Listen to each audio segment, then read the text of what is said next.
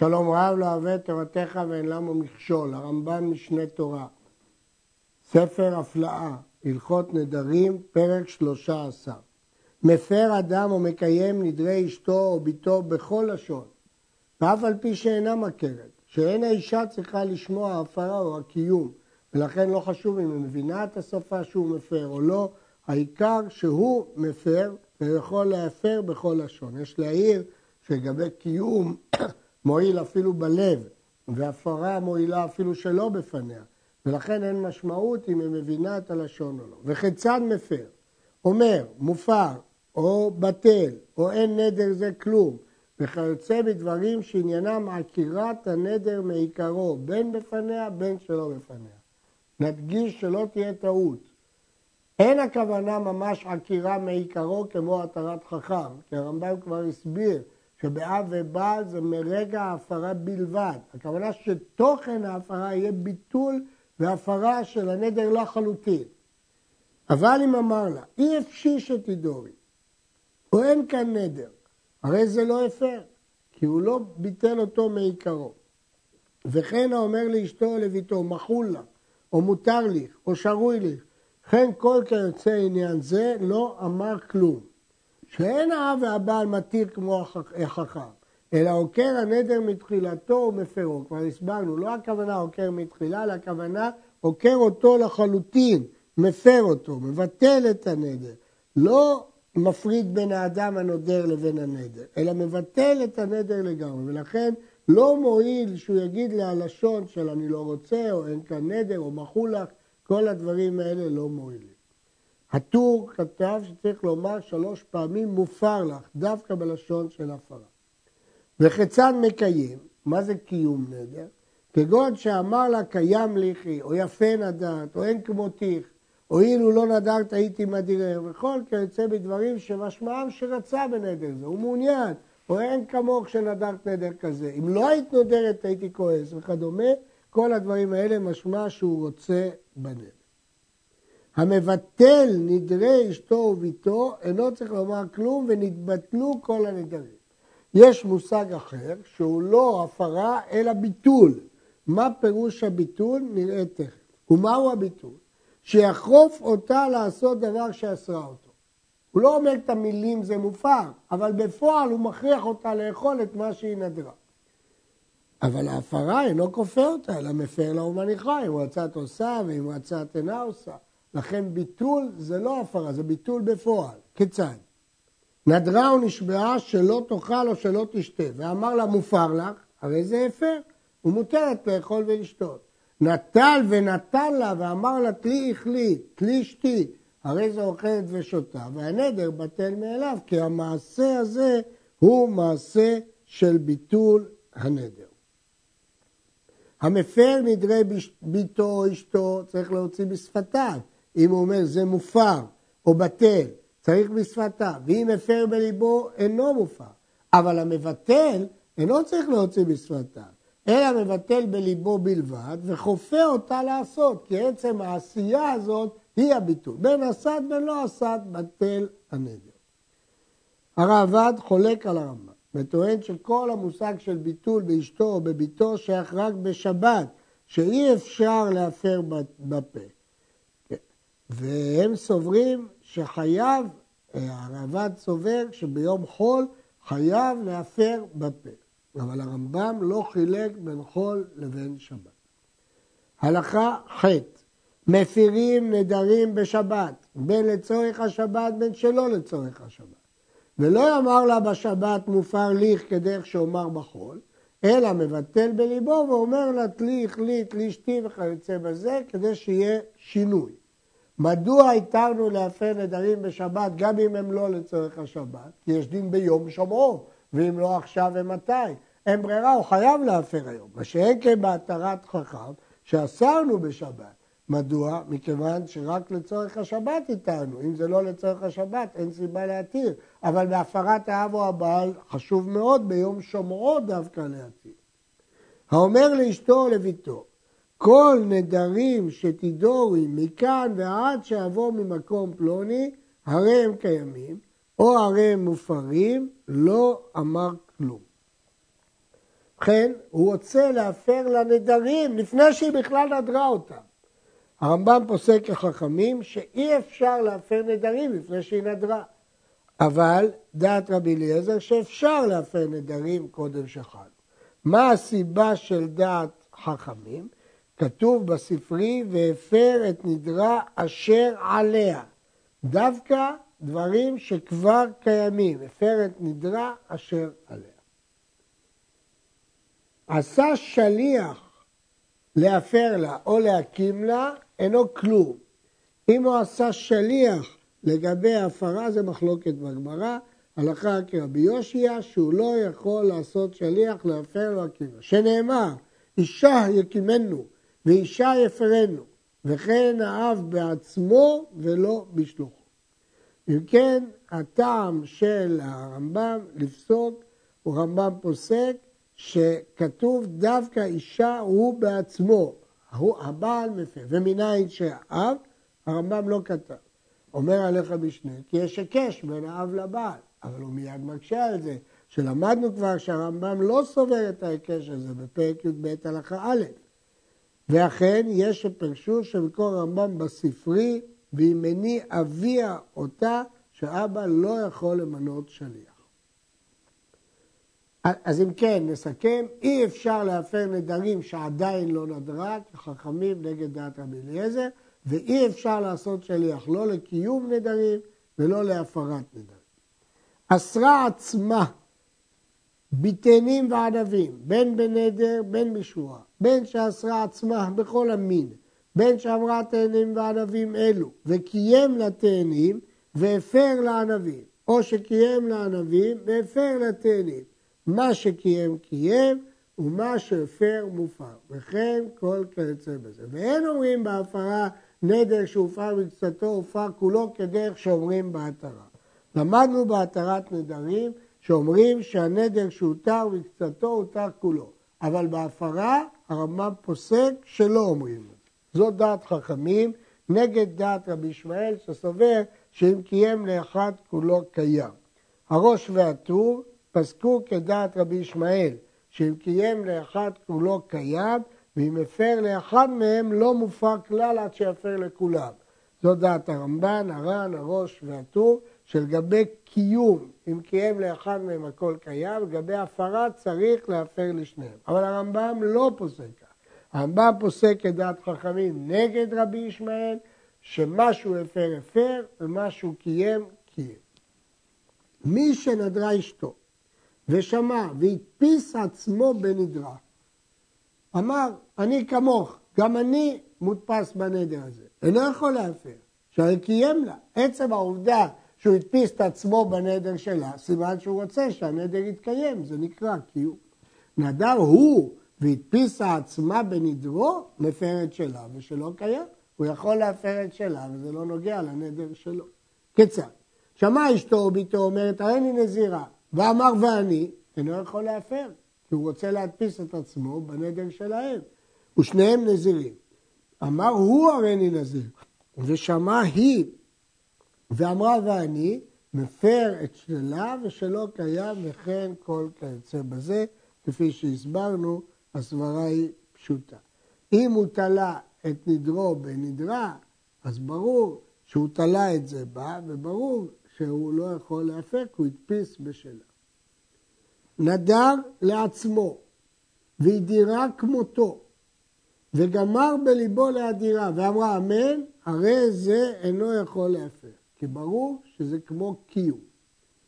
ואם נדר והדירה דרך שאלה לדע מה שבליבה, כמי שאומר לה, תרצי בנדר זה להיות כמותי או לא, ואמרה אמן, הרי זה מפר לה, כי הוא עוד לא קיים, הוא רק שאל אותה אם היא רוצה לדור, אז לכן הוא יכול להפר. כיצד? אמר לה, הריני נזיר ואת. כלומר, ואת נזירה כמותי. ואמרה אמן, אינו יכול להפר לה. כי ברור שהוא קיים לה את הנזירות. אמר לה, הריני נזיר, ומה תאמרי? את נזירה כמותי? ואמרה אמן, הרי זה יפר. למה? מכיוון שהוא לא קיים לה. ואם הפר לה, שלא בטל, שזה כמי שתלה נדרו בנדרה. אם הוא הפר את שלה, גם שלא בטל. זה חידוש. מה החידוש? שהוא תלה את נדרו בנדרה. הוא אמר לה, אני אהיה נזיר, ומה דעתך על עצמך? והיא אמרה כן. הדברים האלה קשים, כי אם הוא תלה את נדרו בנדרה, אז כאילו שהוא קיים לה, כי על עצמו הוא רצה לנדור, כמו בתחילת ההלכה. ורבים התקשו בדברי הרמב"ם הללו, ויש שאמרו שכיוון שמפר את נדרה והנדר שלו נעקר ממילא. הדברים הללו קשים, נסביר שוב את הקושי. הרי אם מסבירים שהוא נדר, הוא שאל אותה אם היא רוצה לדור, והיא נדרה, הוא יכול להפר, זה בסדר גמור. אבל אם מסבירים שהוא מפר את שלה, אז גם שלו בטל, אז אם כך סימן שהוא תלה את שלה בשלו, אז ברגע שהוא אמר שהוא רוצה להיות נזיר, ומה דעתך את? כאילו הוא קיים לה, כמו שלמדנו בתחילת ההלכה. אז מדוע הרמב"ם אומר שאם הפר לה שלא בטל ושיכול להפר? אמרה לו הריני נזירה ואתה, ואמר אמן, אינו יכול להפר וכן כל כיוצא בזה, כי הוא קיים לה. בגלל שהוא קיים לה, הוא לא יכול להפר. האישה שנדרה, ושמע אחר והדפיס עצמו בנדרה, ואמר ואני. ושמע אביה או בעלה והפר לה, שלה מופר. וזה שהדפיס עצמו חייב. פה חידוש גדול. הרי לכאורה האחר הדפיס בה, ואם שלה מופר, מדוע שלא קיים? התשובה היא, כבר למדנו שהבעל והאב לא מפרים למפרע, אלא מרגע ההפרה. כשהאחר הדפיס בה, היא באמת נדרה, וההדפסה שלו חלה. כשהבעל והאב הפרו, הם הפרו לאבא, הם לא עקרו למפרע. כיוון שזה לאבא, אז ההדפסה שלו נשארת. כיוון שההדפסה שלו נשארת, אז הוא קיים. ט"ז האישה שאין לה בעל ואינה ברשות אב ואמרה הרי הבשר אסור עליי לאחר שלושים יום ונישאת בתוך שלושים יום. בשעה שהיא נדרה היא לא הייתה נשואה, אבל בשעה שהנדר יחול היא כן נשואה. האם הוא יכול להפר או לא? אומר הרמב"ם, אף על פי שבשעה שחל הנדר היה ברשות הבעל, אינו יכול להפר, שבעת הנדר לא הייתה ברשותו. ועל זה נאמר ונדר אלמנה וגרושה. אפילו הייתה מאורסת לו בשעת הנדר, שאין הבעל מפר בקודמים כמו שבארץ. כלומר, צריך שבשעת הנדר זה היא תהיה נשואה. אבל אם בשעת הנדר אלמנה וגרושה, הוא לא יכול להפר, למרות שהוא יחול כשהיא תהיה נשואה. ואפילו אם היא הייתה כבר מאורסת, זה לא ישנה שום דבר, כי אמרנו שאחרי שהיא נישאת בה, לא יכול להפר נדרים קודמים של אירוסין. נדרה תחת בעלה, שיהיה הבשר אסור עליה לאחר שלושים יום, או שתהיה נזירה לאחר שלושים יום. בשעת הנדר היא הייתה נשואה, והפר לה בעלה. הוא מת או גרשה בתוך שלושים יום, עוד לא חל הנדר. אף על פי שבשעה שהיה לנדר לחול הרי גרושה או אלמנה, הרי זו מותרת, שכבר הפר לנדר זה. כן, יש חידוש גדול, שהולכים אחרי הנדר, לא אחרי שעת חלות הנדר. בין לכך ובין לכך. בין אם בשעת הנדר הייתה כבר גרושה, אפילו שאחר כך בשעת החלות היא נשואה, הוא לא יכול להפר. ואם בשעת הנדר הייתה נשואה, הוא יכול להפר למרות שבשעת החלות היא כבר גרושה. כל זה כדעת רבי עקיבא, רבי ישמעאל חולק, ואומרים שהכל הולכים אחרי החלות, אבל הרמב"ם פוסק כרבי עקיבא שהכל הולך אחר הנדר. אלמנה וגרושה שאמרה הריני אסורה ביין כשאנסה. היא אוסרת על עצמה ביין כשתראה, ונישאת, אין הבעל יכול להפר. שוב אותו דין, כיוון שבשעת הנדר היא הייתה אלמנה או גרושה, הבעל לא יכול להפר. למרות שאמרה שהאיסור יהיה כשהיא תינשא. אמרה והיא תחת בעלה, הריני אסורה בבשר כשאתגרש.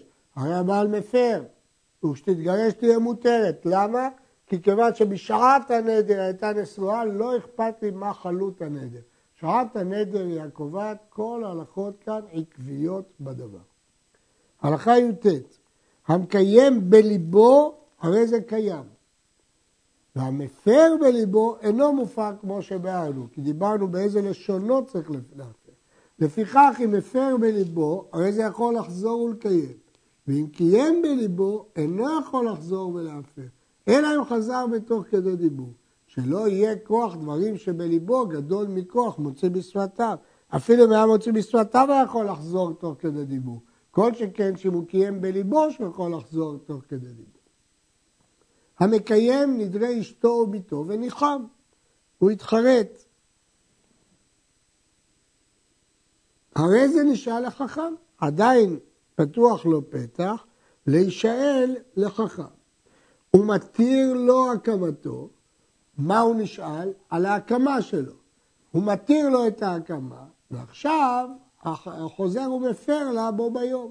הוא יכול להפר לאשתו כי הוא ביטלו לו את ההקמה. אבל אם הפר לה וניחם, אינו יכול להישאר לחכם כדי שיחזור ולקדם. הוא יכול להישאר לחכם על הקיום, ואז הקיום מתבטל, ואז באותו יום, כל עוד לא עברה שמיעת הנדר, הוא יכול להפר לאשתו. כך כותבים התוספות, הרשב"א והר"ן, וכך משבע מהרמב"ם. לפי הטור הוא יכול להפר בכל היום שנשאל לו על הקמתו. אבל פשט הרמב"ם, כמו רוב הראשונים, שרק אם הכל קרה באותו יום, ביום שמו. כלומר, הוא שמע שהוא נדרה, הוא קיים לה, הוא רץ לחכם, חכם ביטל לו את הקיום, ואז עכשיו הוא יכול לחזור ולהפר לאשתו. יש, כשאומרים שמהרמב"ם משמע כתוב דווקא שכל היום שנשאל בו, אבל דיוק לשון הרמב"ם, אם נשים לב ללשון, הלשון כתוב חוזר ומפר לה בו ביום. שאלה אם בו ביום זה ביום שומעו, או בו ביום זה ביום שהחכם אה, ביטל. אבל אם הפר לה וניחם, זה לא ניתן שאלה. למה? כי הקיום הוא סוג של נדר. כיוון שהוא סוג של נדר, אפשר להישאל עליו. אבל ההפרה היא לא סוג של נדר ואי אפשר להישאל עליה. נערה המאורסה, שנדרה, וקיים לאביה לבדו, או בעלה לבדו, והפר לאחר. אחד קיים ואחד הפר. אף על פי שנשאל החכם והתיר לו הקמתו, אינו חוזר ומפר לה עם האחר שכבר הפר לה. שאין לה להפר אלא שניהם כאחד. אם אחד קיים ואחד הפר, הנדר קיים. למרות שאחר כך הוא ביטל את הקיום שלו על ידי חכם ורוצה להפר שוב, כבר ההפרה הזאת לא מועילה. מדוע ההפרה הזאת לא מועילה? הראשונים דנים. הר"ן מסביר, כיוון שההפרה של כל אחד היא קלושה, אף אם לא הקים חברו. אבל אם הקים חברו, היא לא ראויה להצטרף, היא בטלה לגמרי. אמר לביתו או לאשתו, קיים לי, קיים לי. פעמיים הוא אמר קיים. ונשאל על הקמה הראשונה, הרי שנייה חלה עליו. למדנו בהלכות שבועות, שאם אדם נשבע שתי שבועות זהות ונשאל על הראשונה והותרה, חלה השנייה. ולכן לא עזר לו שהחכם התיר לו את הקיום הראשון, כי יש לו קיום השני. אמר לה, קיים לך ומופר לך, ולא תחול הקמה, אלא אם כן חלה הפרה. הרי זה מופר, שאין הקמה מועלת אחר הפרה. כיוון שהוא אמר שהקיום יחול רק אחרי הפרה, והיות שבפועל אה, אין מושג של קיום אחרי ההפרה, אז ברור שהקיום לא חל. אמר לה קיים ומופר בבת אחת, הרי זה קיים. הגמרא מסתפקת ומכריעה שכל שאינו בזה אחר זה, אפילו בבת אחת אינו. אבל המפרשים נחלקו מה כוונת הכרעת הגמרא. מהרמב"ם עולה שהוא פירש שהכרעת הגמרא שהנדר מקוים, שכיוון שההפרה לא יכולה לחול יחד עם הקיום, ממילא היא לא חלה בכלל. כמובן שיש לשאול, אולי נגיד את זה על הקיום, שכיוון שהקיום לא חל הפרה, הקיום לא כאן. אבל הרמב"ם פסק שאם הוא אמר שזה יהיה בבת אחת, הרי זה קיים וההפרה לא מועילה. אמר לה, קיים לך היום, הרי זה קיים לעולם. אמר לה, מופר לך למחר, אינו מופר, שקיימו היום, ולמחר אינו יכול להפר. כיוון שכל היום הוא לא הפר, הוא רוצה להפר רק מחר, אין משמעות להפר מחר. למדנו בהלכה הזאת שהוא אמר לה, לא, אה, קיים לך ומופר לך, ולא תחול הקמה אלא אם כן חלה הפרה. אז הסברנו שלא צריך מושג של קיום אחרי הפרה, אבל לכאורה הוא עשה את זה בצורה של תנאי. ויש לנו כלל שכל שאינו בשליחות אינו בתנאי. אז לכאורה בכלל אין פה מושג של תנאי. יש לדון בדבר הזה, אה, האם באמת הכוונה פה צורה של תנאי. לכאורה הכוונה פה שהקיום יחול רק אחרי ההפרה, וזה לא יכול להיות כמובן. אבל יש עוד לדון בדבר הזה. אמר לה, קיים לך שעה אחת, ועבר היום ולא הפר, הרי זה קיים. ואין אומרים שזה כמי שאמר לה, הרי מופר לך לאחר שעה. אולי נגיד שזה שהוא אומר, קיים לך שעה, הכוונה שאחרי שעה זה לא קיום, אלא הפרה. לא, לא אומרים. שהרי לא הוציא הפרה מפיו. סוף סוף הוא לא אמר הפרה מפיו, זה ספק, אבל מחמירים. אמר לה, קיים לך שעה אחת. וכשעברה השעה אמר לה מופר לי, הרי זה ספק, ולפיכך אסורה בנדרה, ואם עברה הנדרה אינה לו קם. ברור שהרמב"ם חילק בין שני המקרים. במקרה שהוא אמר לה קיים לך שעה אחת, ועבר היום ולא הפר, זה קיים לגמרי, לא מספק, לפי הרמב"ם. אנחנו לא אומרים שהוא התכוון שמופר לך לאחר שעה, אבל אם הוא אמר קיים לך שעה אחת, כאן יש ספק אם כשעברה השעה הוא יכול להפר או לא יכול, ולכן היא אסורה, אבל לא לוקח. הלכה כ"ג מי שנדר נדרים כדי לכונן דעותיו ולתקן מעשיו, הרי זה נאה ומשובח. כיצד? כגון מי שהיה זולל ואסר הבשר עליו שנה או שתיים, או מי שהיה שוגה ביין ואסר היין על עצמו זמן מרובה, או שאסר השכרות לעולם, וכן מי שהיה רודף שלמונים ונבהל להון, הפסוק אומר נבהל להון איש רע עין, ואסר על עצמו המתנות או הנהיית אנשי מדינה זו, וכן מי שהיה מתגאה ביופיו ונדר בעין הזיר, כיוצא מדברים האלו, כולם דרך עבודה לשמן. הם אנשים משובחים שהם נודרים לשם שמיים. ובנדרים אלו וכיוצא בהם אמרו חכמים סייג לפרישות נדרים. נדרים מסוג זה הם נדרים משובחים שבהם אה, נאמר סייג לפרישות. אבל אף על פי שהן עבודה, לא ירבה אדם בנדרי איסור, ולא ירגיל עצמו בהם, אלא יפרוש מדברים שראוי לפרוש מהם בלא נדר. לא ראוי להרבות בזה, למרות שיש סייג, אבל לא ראוי להרבות בזה. הרמב"ם בפירוש המשנה מביא את הירושלמי, לא דייך, מה שעשה לך התורה, אתה מבקש לאסור עליך דברים אחרים, וגם שלא ייכשל בנדרו, אם הוא רוצה לפרוש, שיפרוש. אמרו חכמים, כל הנודר כאילו בנה במה, ואם עבר ונדר, מצווה להישאר על נדרו, כדי שלא יהיה מכשול לפניו. במה דברים אמורים בנדרי שר, שהוא אסר על עצמו דבר. אבל נדרי הקדש, מצווה לקיימן, ולא יישאל עליהם אלא מדוחק, למרות שאפשר להישאל על נדרי הקדש, שנאמר, נדרי להשם השלם. אם אדם הקדיש בהמה לקורבן, או הקדיש דבר לבדק הבית, בוודאי שאין לנו עניין שהוא יישאל עליהם, אלא מדוחק. ואם בדוחק הוא יכול, אבל לכתחילה נדרי להשם השלם. בריך רחמנא דסיין, השלמנו את הלכות נדרים בסייעתא דשמיא.